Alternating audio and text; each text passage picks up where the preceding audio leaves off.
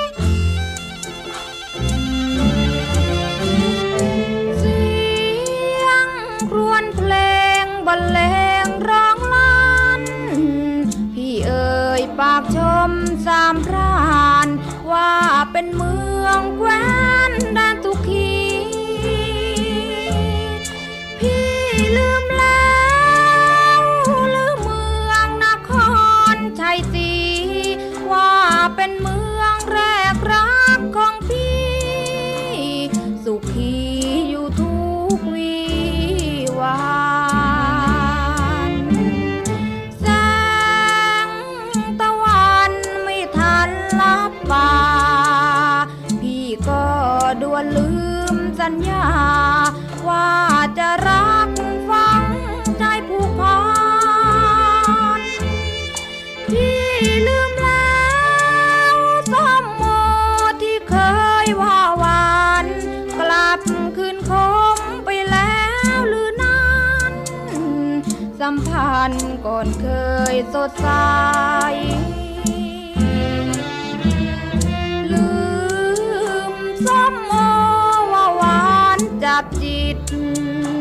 เห็นดีแล้วหรือจึงคิด ชมอางุ่นว่าหวานจัดจ้า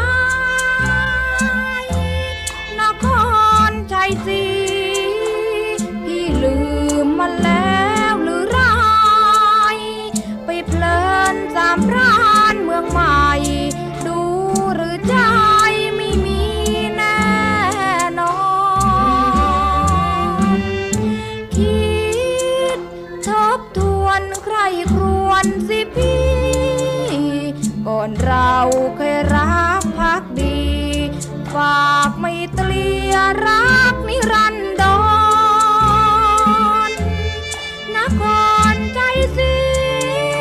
บ้านเมืองพี่เคยหลับนอนโปรดลองดูความหลังครั้งก่อน อย่าลืมนครชัย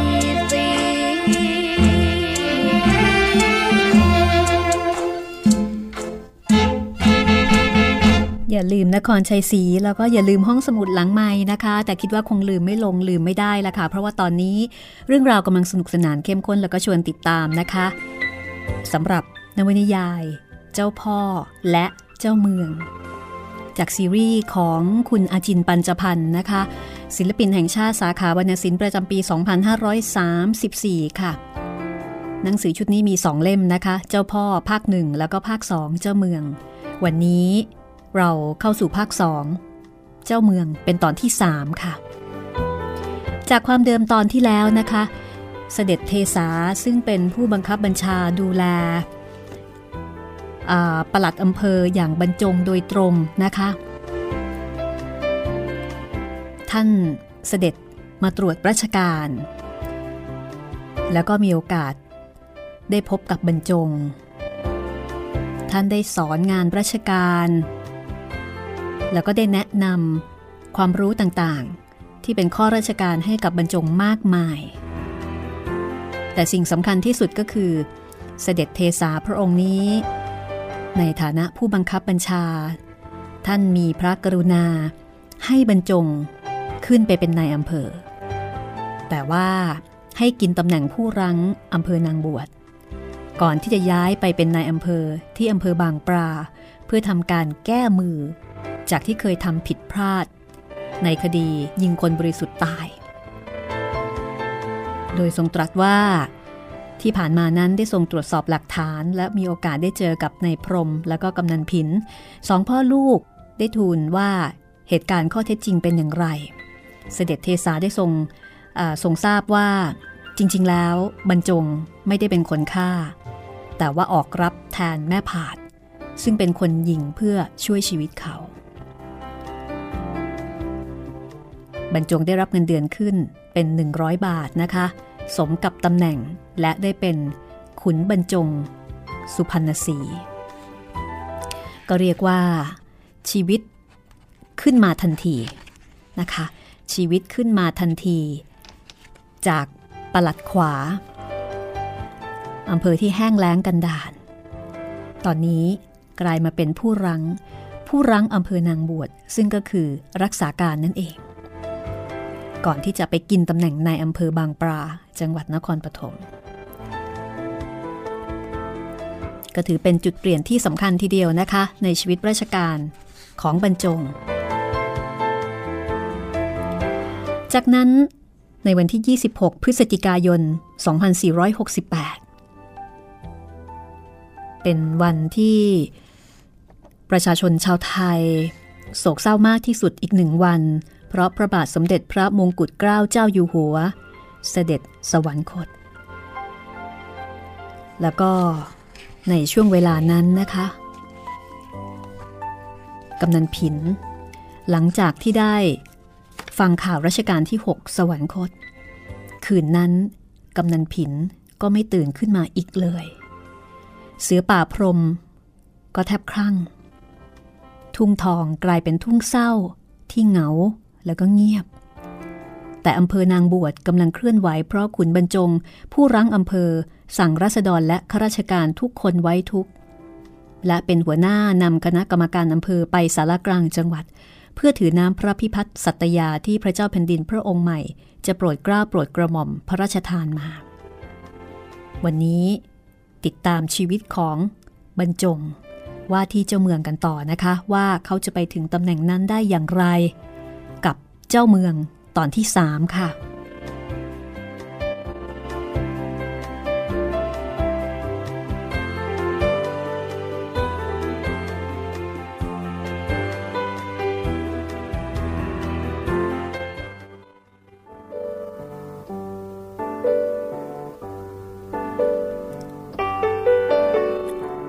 วันหนึ่ง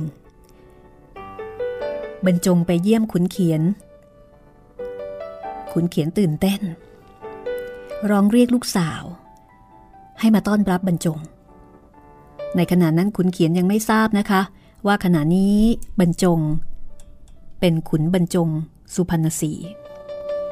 ไม่ใช่ประหลัดบรรจงคนเดิมแม่ปลายเอ้ย คุณบรรจงมาเยี่ยมแน่หาน้ำหาท่ามาเลี้ยงแขกหน่อยสิลูกบรรจงก้าวขึ้นจากเรือจ้าง ถอดหมวก ยกมือไหว้ขุนเขียน ขุนเขียนเป็นในอำเภอเก่า สังเกตดูเครื่องแบบเต็มยศชุดขาว หมวกทรงมอตานมีแก๊ปของบรรจง ใช้ผ้าโปร่งดำพันคลุมตราครุฑหน้าหมวก แล้วก็คลุมแถบเหรียญตราติดแขนทุกดำไว้ทุกถวายในหลวงรัชกาลที่ 6 ขุนเขียนก็รู้แล้วค่ะว่า ชุดสัญญาบัตรแบบนี้แปลว่าบรรจงอยู่ในระดับสูงกว่าเดิม ตอนแรกขุนเขียนตั้งใจจะเรียกว่าประหลัดเหมือนเดิม แต่ก็ยั้งเอาไว้ ใช้คำว่าคุณแทน เชิญนั่งสิ คุณ คือเรียกคุณเอาไว้ก่อนเป็นกลางๆ แม่ปลาย ตื่นเต้น รู้สึกเลือดวิ่งวูบวาบ รีบจัดแก้วน้ำฝาเงิน จานรองเงิน ตอนนี้แม่ปลายเป็นสาวเต็มตัว ร่างโปรง่งผิวขาว ขับด้วยเสื้อดำสิ้นดำที่ไว้ทุกกันทั้งบ้าน ชุดสีดำ ขับผิวให้เธอดูเด่นสะอาดยิ่งขึ้น แม่ปลายเดินประคองแก้วน้ำลงบันไดเรือน มาคุกเข่า แล้วก็มาส่งให้คุณครูที่รักของเธอ วางแก้วแล้วก็พนมมือไหว้อย่างชดช้อย ขอบใจจ้ะแม่ปลาย ขุนบรรจงเกือบจะชมออกมาว่า หล่อนเต็มสาวแล้ว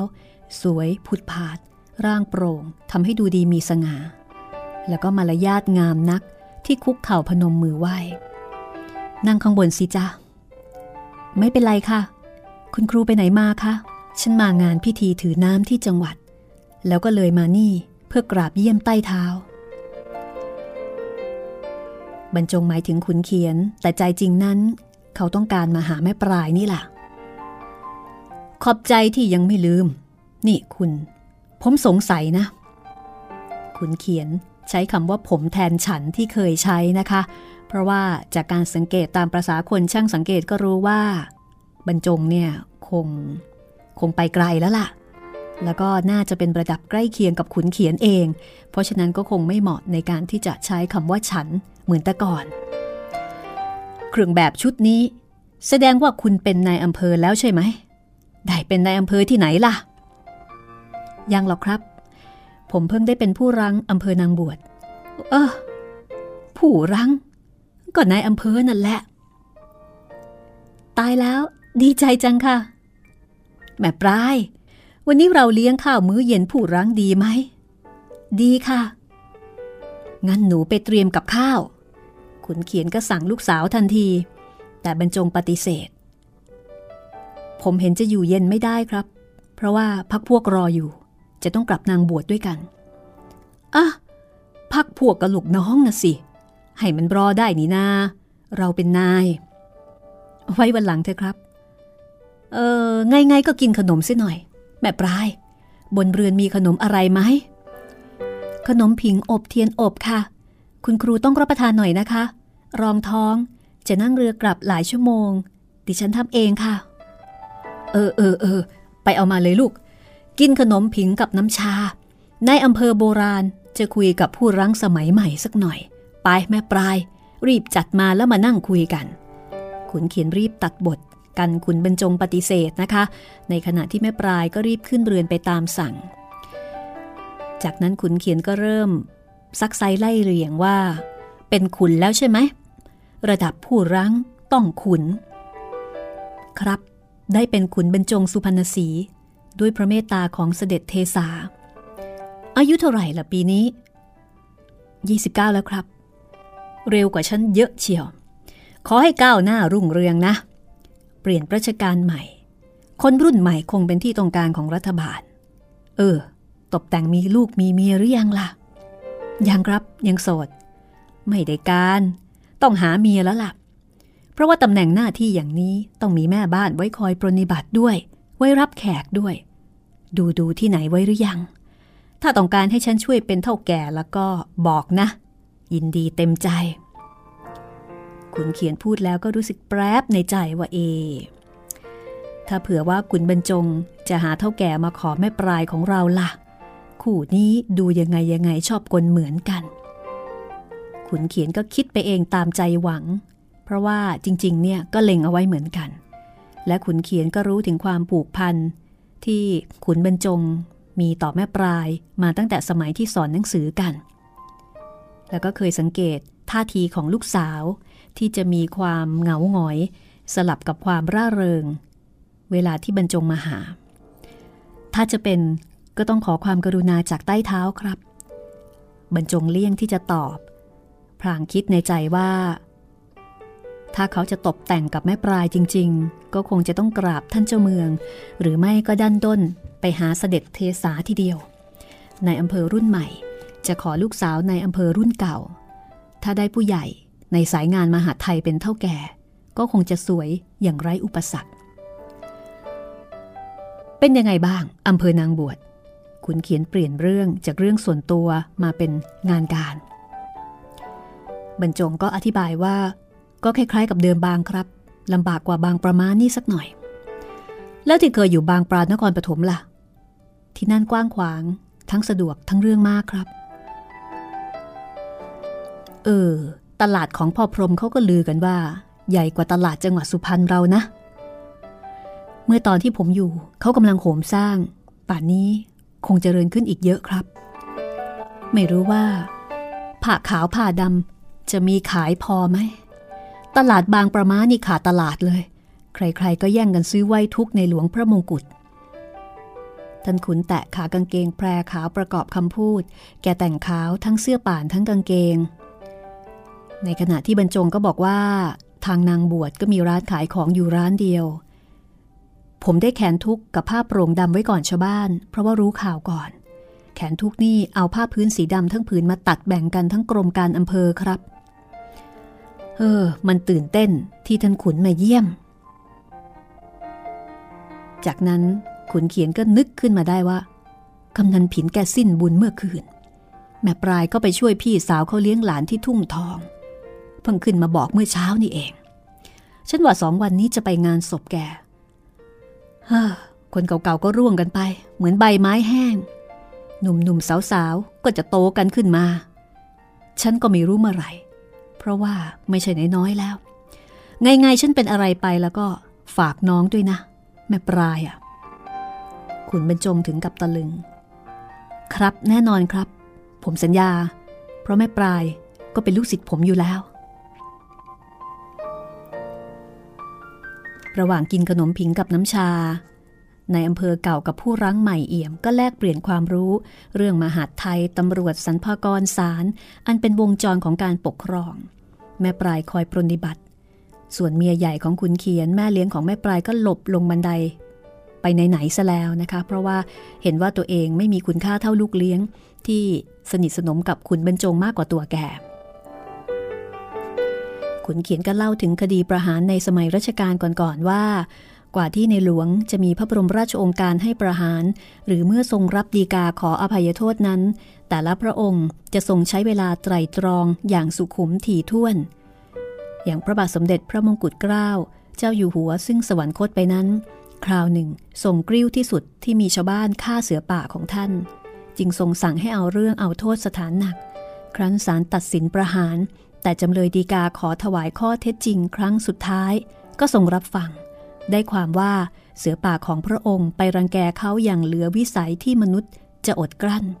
พระองค์ทรงฟังเหตุผลแล้วลดโทษประหารมาเป็นเพียงจองจำคุณเขียนเล่าอีกว่า คดีใดที่จะต้องประหารชีวิตแล้วก็รัชกาลที่ 6 ท่านจะทรงเก็บดีกาไว้ทบทวนอยู่นาน ไม่ด่วนสั่งประหาร เมื่อทรงเห็นว่าเป็นโทษร้ายแรงนัก เช่นฆ่าพ่อฆ่าแม่ ก็จะทรงแต่งขาวทั้งชุด สวดมนต์ไหว้พระอธิษฐานขออย่าให้มีเวรมีกรรมต่อกัน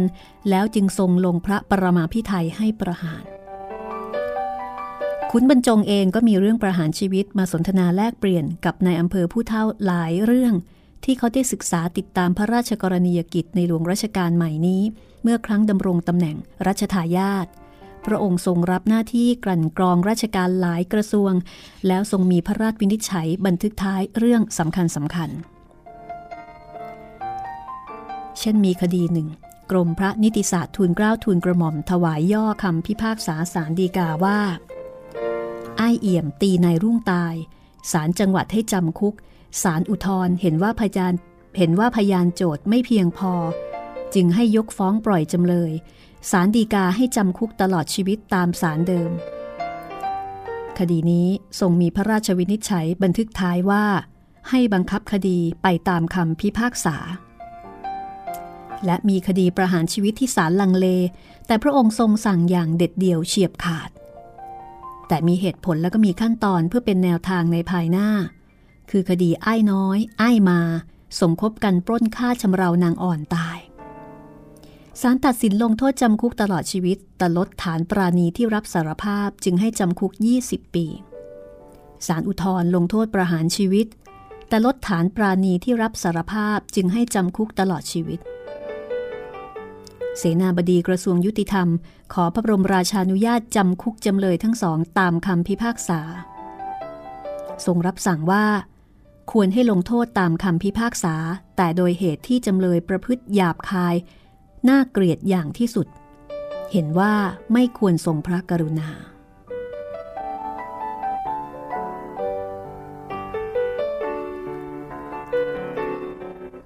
สองในอำเภอต่างยุคต่างวัย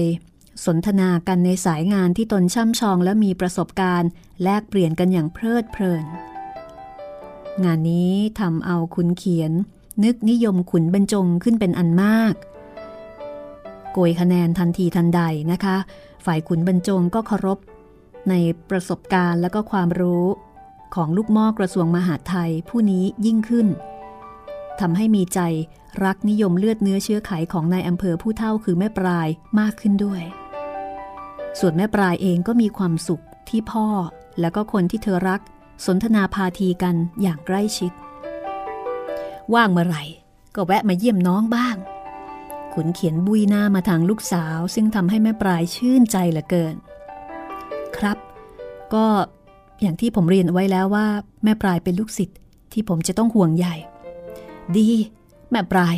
คุยกับคุณบรรจงเข้าบ้างสิขุนเขียนเปิดทาง คุณครูทำงานเหนื่อย การกินอยู่การอาบน้ำอาบท่าสะดวกดีหรือคะ คราวนี้ ขุนเขียนผู้เท่า ถึงกับงงทีเดียวนะคะ ว่าเอ๊ะทำไมถึงถาม เกี่ยวกับเรื่องของการอาบน้ำอาบท่ามันเกี่ยวอะไร ในขณะที่ขุนบรรจงก็ตกใจกลัวขุนเขียนจะสงสัยเรื่องการอาบน้ำอาบท่า แต่เมื่อเห็นนายอำเภอผู้เท่าเฉยๆ มีท่าทางเปิดโอกาสให้คุยกัน บรรจงก็เลยพูดตามปกติว่า เออก็ตามปกติละจ้ะ เออ ท่าน้ำตรงนี้ เวลาน้ำขึ้น ก็น่าจะอาบน้ำสบายนะจ๊ะ ขุนเขียนไม่รู้เรื่อง แล้วก็ไม่ได้สงสัยอะไรในสัญญาณที่แต่ละฝ่ายส่งถึงกัน แต่คำตอบของขุนบรรจงทำเอาไม่ปลายหน้าแดง เพราะว่า ขุนบรรจง สั่งเธอเอาไว้เมื่อวันที่เธอจะจากเดิมบาง ที่เธอขอให้เขาอาบน้ำต้นทางทุกวันนั้น เขาบอกว่าขอให้เธออาบน้ำเวลาน้ำขึ้นเสมอ เพื่อที่เขาอยู่ต้นแม่น้ำก็จะได้รับกลิ่นอายของหล่อนด้วยเช่นกันอืมอันนี้การจีบกันของคนสมัยก่อน โรแมนติก แล้วก็ลึกซึ้งไม่เบาทีเดียวนะคะ บ้านเมืองแดนแฟนเคยนอนเอาละค่ะ ช่วงหน้าพลาดไม่ได้นะคะ แม่เสือจะคืนถิ่น หลังการตายของกำนันผิน คนคนหนึ่ง ซึ่งหายไป จะกลับคืนถิ่น คนคนนั้นเป็นใคร คิดว่าคุณผู้ฟัง น่าจะพอเดาได้นะคะ พักสักครู่ เดี๋ยวกลับมากับตอนแม่เสือคืนถิ่นค่ะ เนื้อทองทั้งสองบางนี้ ก็เหมือนพี่และน้องร่วมใจนครชัยศรีน้องพี่ก็มีความหมายสามพรานเนื้อทองน้องใหม่ที่ฝากใจหวังเชื่อมสัมพันธ์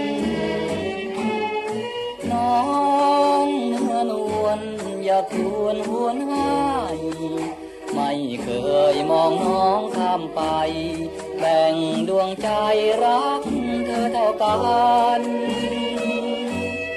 อย่ามันมองข้องใจกันเลยแจ่มจันทร์ด้วยดวงใจพี่ยังรักมัน ทั้งสามพรานนครชัยศรี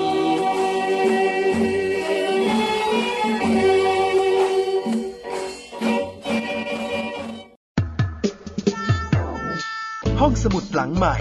ห้องสมุดที่ฟังได้ทางวิทยุกับรัศมีมณีนิน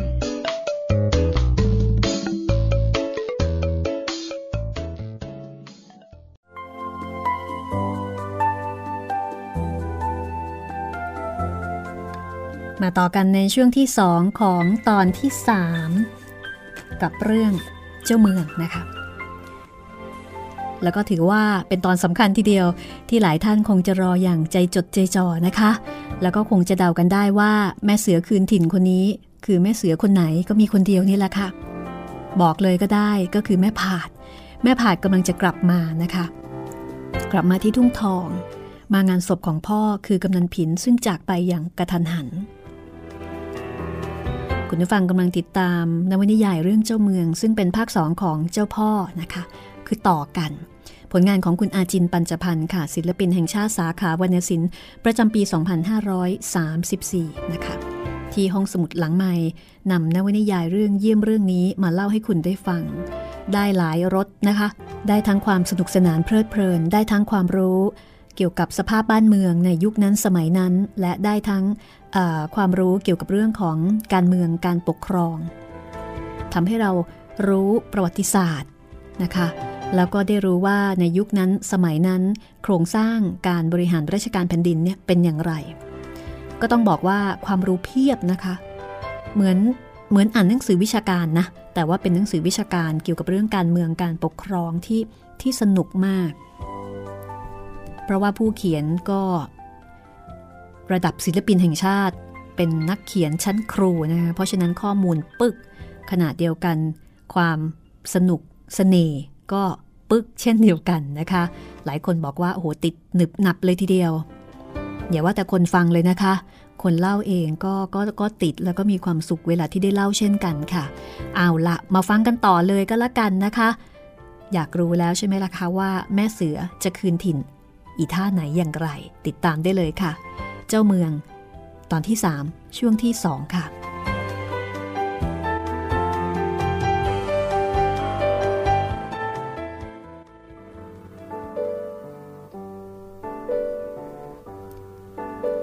ข่าวกำนันผินตายตามเสด็จ เป็นที่ร่ำลือไปสองฟากแม่น้ำถวนขึ้นบนและล่องลงล่างจนถึงนิ้วราย บอกปากต่อปาก จนกระทั่ง รู้กันไปทั่วถึงบางกอกน้อย ส่งอิทธิพลถึงขนาดนั้นนะคะ ร้อยตำรวจโทหมื่นดำอยู่กระทรวงมหาดไทย รู้ข่าวนี้จากทางกระทรวง ในวัย ซึ่งขับแท็กซี่ของแม่ผาดได้ข่าวจากท่าช้างวังหน้า และจากท่าเรือท่าเตียนเป็นใจความตรงกัน แม่ผาดจึงแน่นอนใจว่าข่าวนี้เป็นความจริงแน่นอนนะคะคือเช็คแล้วตรงกัน เธอขอให้หมื่นดำลาราชการไปงานศพพ่อ ผู้ซึ่งบัดนี้นับเป็นพ่อตาของหมื่นดำในวัย ผู้ซึ่งแม่ผาดบังคับใช้งานในบางกอกมีให้กลับทุ่งทองตลอดมา เพื่อปกปิดข่าวของเธอเอง ด้วยวิธีการหาเมียให้ในวัย และสั่งให้ขับแท็กซี่ แทนคนเช่าคนเก่า แม่ผาดปูนบำเหน็จรางวัลในวัยถึงขนาด ด้วยวิสัยของแม่ผาดนั้น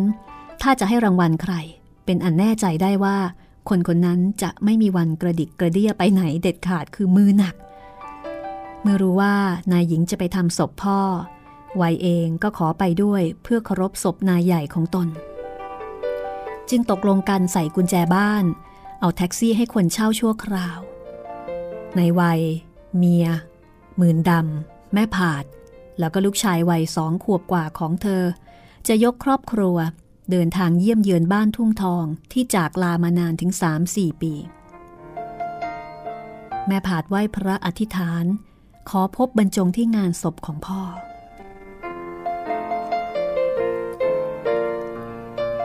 เมื่อเรือเมจอดเทียบท่าทุ่งทองในยามเที่ยง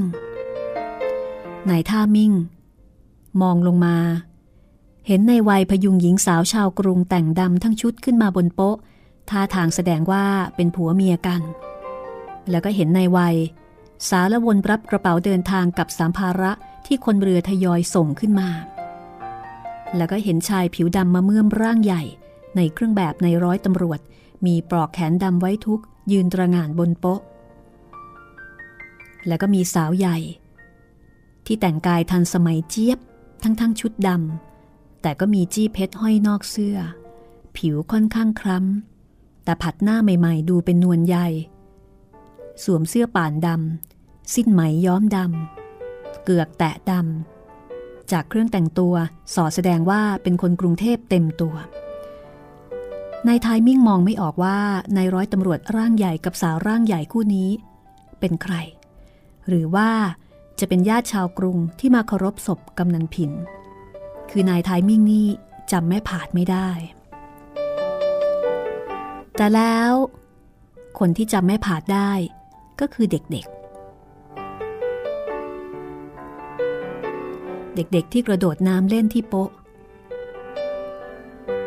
มาแงนหน้ามองสาวใหญ่สูงใหญ่ กลิ่นน้ำอบฝรั่งหอมฟุ้ง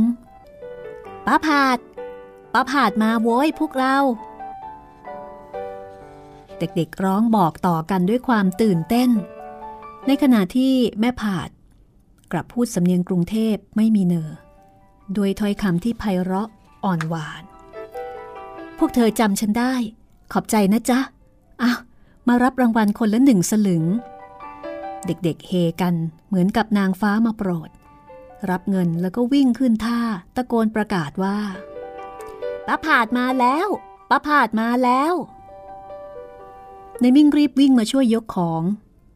แล้วคณะเดินทางก็ขึ้นท่าท่ามกลางเสียงทักและเสียงบอกต่อๆไปว่า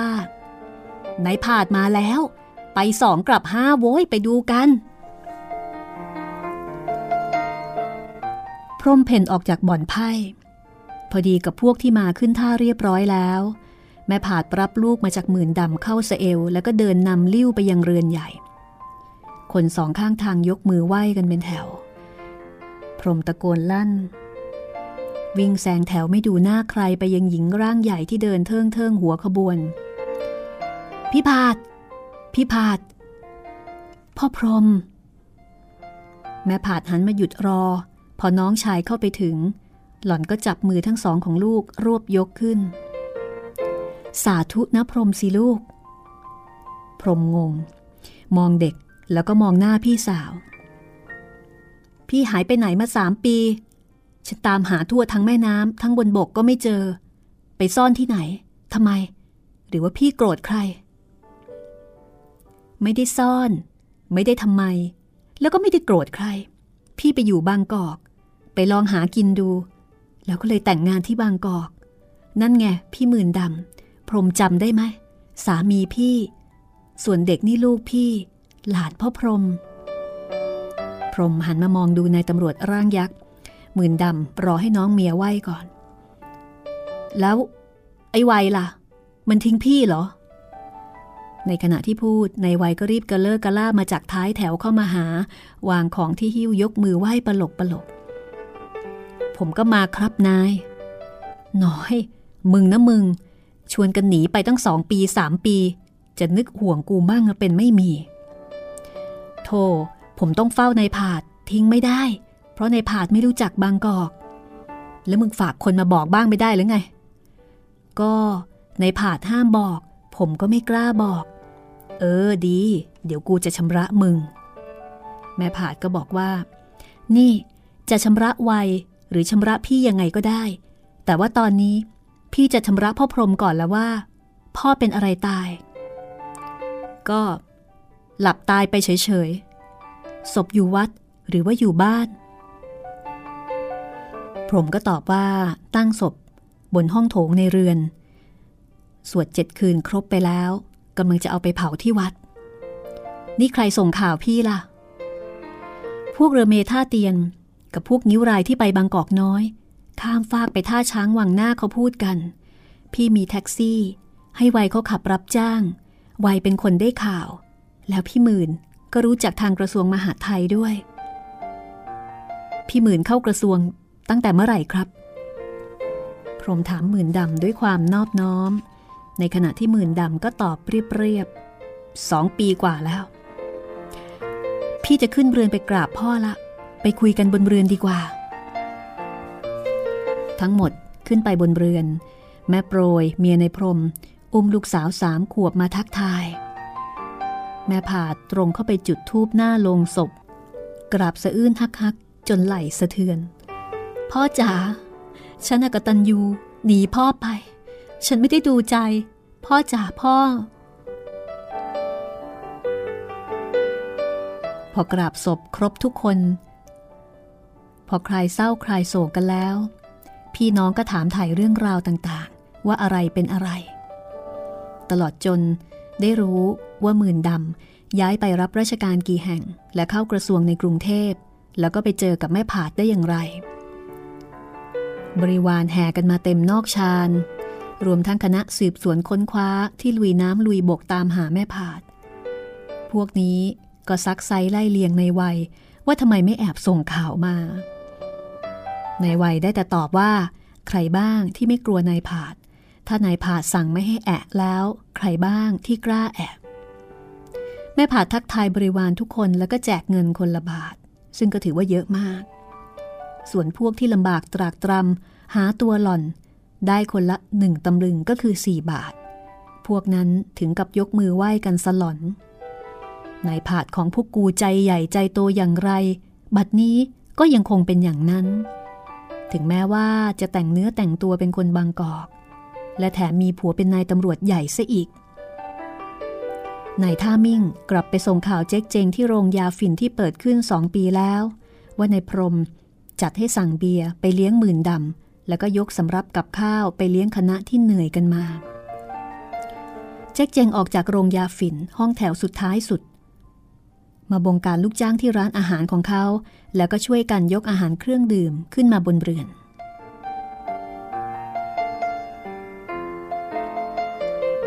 เด็กหญิงประพิมพ์สีทุ่งทอง ซึ่งเป็นลูกสาวของพรมแล้วก็แม่โปรย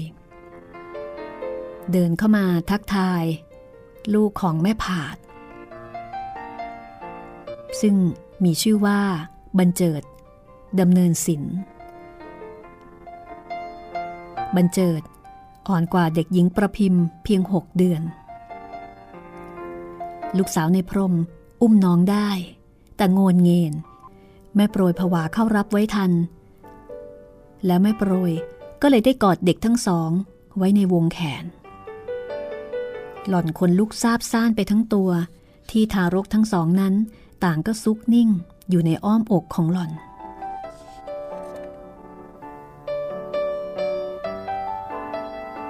ในขณะนั้น กำนันผล ก้าวขึ้นมาบนเรือน พร้อมทักทายแม่ผาดว่า ไงพี่ผาด พ่อตายกลับมาแบ่งสมบัติหรือไง ถ้าเป็นแม่ผาดคนเดิม เธอก็จะต้องลุกขึ้นยืนชี้หน้าแล้วก็ด่าแหลก แต่นี่เป็นแม่ผาดคนใหม่ ผู้ที่หอมฟุ้งไปด้วยน้ำอบฝรั่ง เป็นคุณนายแท็กซี่ในบางกอก แล้วก็มีผัวเป็นนายตำรวจใหญ่ของกระทรวง ซึ่งอีกขั้นเดียวก็จะได้เป็นผู้กองจังหวัด แม่ผาดนั่งเก้าอี้ เรียกลูกชายมาอุ้ม แล้วก็สั่งให้ไหว้นะบรรเจิด สาธุเนื้อผลสิลูกเนื้อผลเขาเป็นน้องของแม่คำว่าน้องทำให้กำนันผลสำนึกในตัวเอง และคำว่าลูกทำให้เขางง แม่ผาด ตัดไม้ข่มนามต่อไปอีกว่า พ่อผลรู้จักหมื่นดำแล้วใช่ไหม สามีของพี่ กำนันผลยิ่งเงอะงะทำอะไรไม่ถูก เจอเอาอดีตตำรวจภูทรลับ ซึ่งเคยเข้ามาแสดงเขี้ยวเล็บที่นี่ แล้วก็บัดนี้ก้าวจากใต้ถุนขึ้นมานั่งไขว่ห้าง อยู่เคียงข้างในพรมหมื่นดำนั้นเป็นคนที่มีบุคลิก ดุดัน แล้วก็ดูน่าเกรงขามอยู่แล้ว มองปราดด้วยในตาโปนและดุ กำนันผลก็เลยต้องยกมือไหว้ นั่งยองๆ บนบ้านบิดาของตนเอง หมื่นดำเฉยๆ ไม่พูด เขาสร้างบารมีด้วยความเงียบ เพียงแต่ยกมือรับไหว้พอเป็นพิธี ศักดิ์ศรีของร้อยตำรวจโทรประจำกระทรวง มันคนละชั้นกับกำนันบ้านนอกเสียยิ่งนัก หมื่นดำลุกขึ้น แล้วก็อุ้มลูกจากแม่ผาดก่อนจะบอกว่า พี่จะเอาลูกไปเดินเล่นดูท้องนา แล้วมื่นดำก็อุ้มลูกเดินผ่านกำนันผลลงจากเรือนไป ลูกของแม่โปรยร้องจะตามน้อง แม่โปรยจึงอุ้มตามลงไป ขณะนี้บนเรือนจึงเหลือพี่น้องแท้ๆสามคน ไปได้กันมายังไงล่ะพี่กำนันผลถาม นี่มันเรื่องของฉันนะ ทีพ่อผลจะมีเมียกี่คนกี่คน ฉันเคยถามไหมอะมาพูดกัน ว่าเรื่องมรดกพ่อจะเอายังไง กำนันผลพูดคำที่ท่องเอาไว้ขึ้นใจว่า ธรรมเนียมจีน เขาให้ลูกชายคนโตนี่ปกครองทั้งหมด และนี่พ่อผลเป็นลูกเจ๊กไปตั้งแต่เมื่อไหร่ กำนันผลเสียท่า แม่ผาดก็เลยถามน้องสุดท้องว่า พ่อพรมจะเอายังไง แล้วแต่พี่จะตกลงกัน ผมยอมทุกอย่างพรมตอบอย่างเด็ดเดียวตามที่เขาคิดเอาไว้นานแล้ว เพราะว่า เขาเองนั้นได้กองทุนแต่งงานจากพ่อเอาไว้มากมาย อีกทั้งส่วนของพี่สาวก็อุดหนุนเขาไม่เคยอั้น แม่ผาดยกมือไหว้ลงศพพ่อก่อนจะบอกว่า พ่อจ๋า พ่อตายให้พี่น้องทะเลาะกันเลยจ้าทุกคนนิ่งอั้นในคำนี้ แก้วเหล้าในถาดสำหรับเส้นไหว้ศพ ล้มแก๊กลงมาเฉยๆเหล้านองไปในถาด แก้วล้ม พรมปราดเข้าไปยกแก้วตั้งขึ้น กำนันผลก็ร้องขึ้นว่า ผีถ้วยแก้ว เรามาเล่นผีถ้วยแก้วถามพ่อดีไหมพี่พาด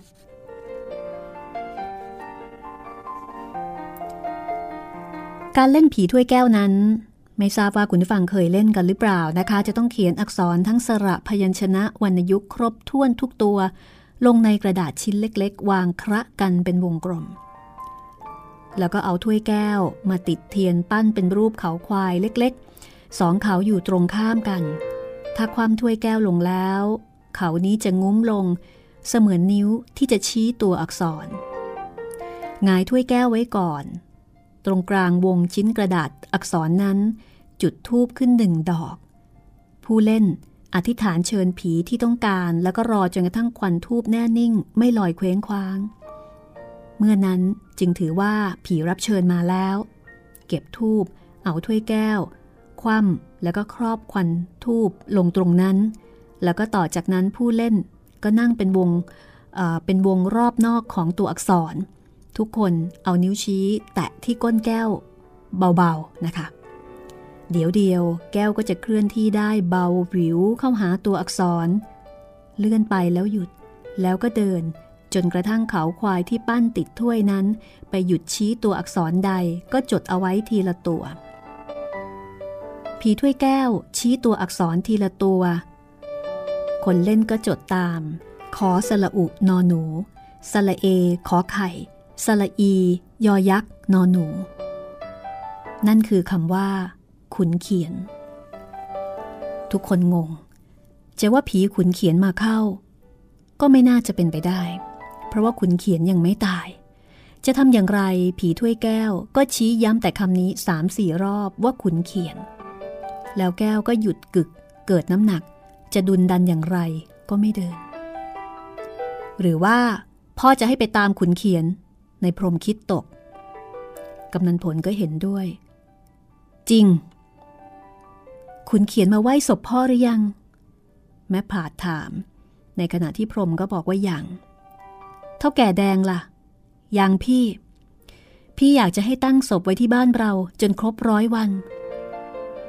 คนรู้จักหรือญาติเราที่ยังไม่ได้มา จะได้มาพบกันที่นี่ ไม่ใช่ที่วัด ตามธรรมเนียมคนที่บ้านเล็กๆ เขาถึงจะเอาไปไว้วัดเมื่อครบเจ็ดวัน แต่พ่อเราคนรู้จักเยอะ พี่ว่าตั้งเอาไว้รอคนรู้จักที่นับถือก่อนนะพ่อพรม สวดทุกคืนให้ครบร้อยวัน ใครไม่มาให้รู้กันคราวนี้แหละ เอาเป็นตกลงว่า รอถามขุนเขียน แต่ถ้าหากว่าแกไม่มา เราก็ไปหาขุนเขียนด้วยกันเลย เผื่อว่าพ่อจะฝากฝังอะไรไว้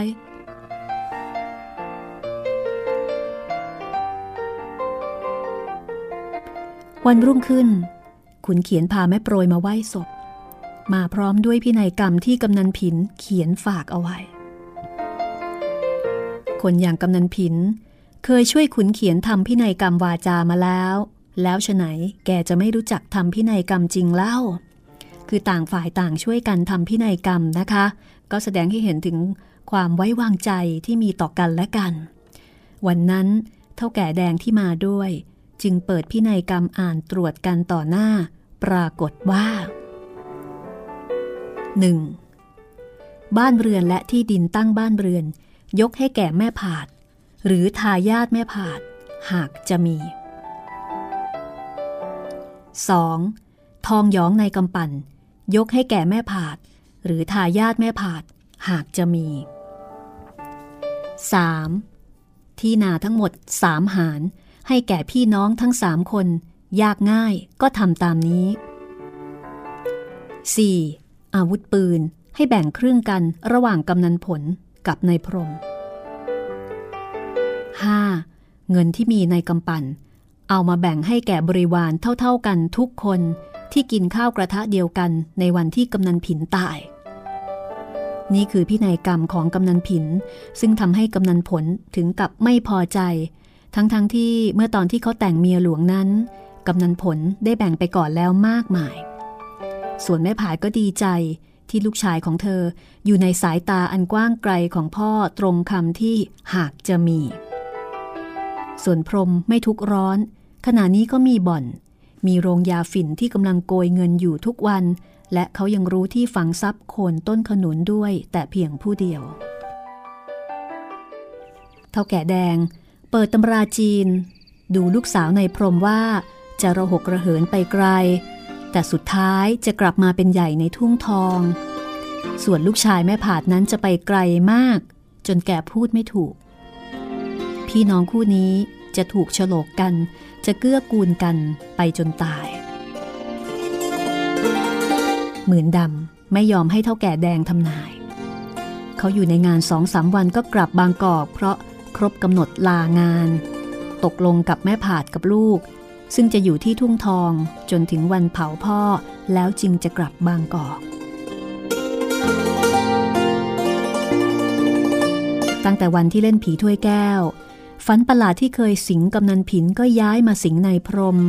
นั่นคือ ฝันเห็นเปรตเหล็กสูงเท่าลำตาล ก้มคอลงดูดกินดินดำตามคอกควาย และตามหนองบึงที่ปลูกอะไรไม่ขึ้น สลับกับความฝันที่เห็นแถวต้นสนฟ้าแดงจ้า ไม่มีใครรู้ว่าทำไมแม่ผาดจึงตั้งชื่อลูกว่าบรรเจิด นอกจากหมื่นดำและแม่ผาดแอบชื่นใจ ที่บรรจงได้เป็นท่านขุนและเป็นผู้รั้งอำเภอนางบวช ห่วงแต่ว่ายังไม่มีแม่บ้าน ชีวิตผู้รั้งคงจะต้องเหน็ดเหนื่อย ทั้งการงานและการกินอยู่ ติดตามตอนต่อไปของเจ้าเมืองได้ ครั้งหน้านะคะ วันนี้หมดเวลาแล้วค่ะ สวัสดีค่ะ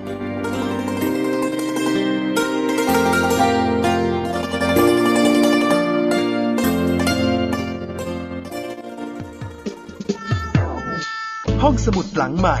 ห้องสมุดที่ฟังได้ทางวิทยุกับรัศมีมณีนิน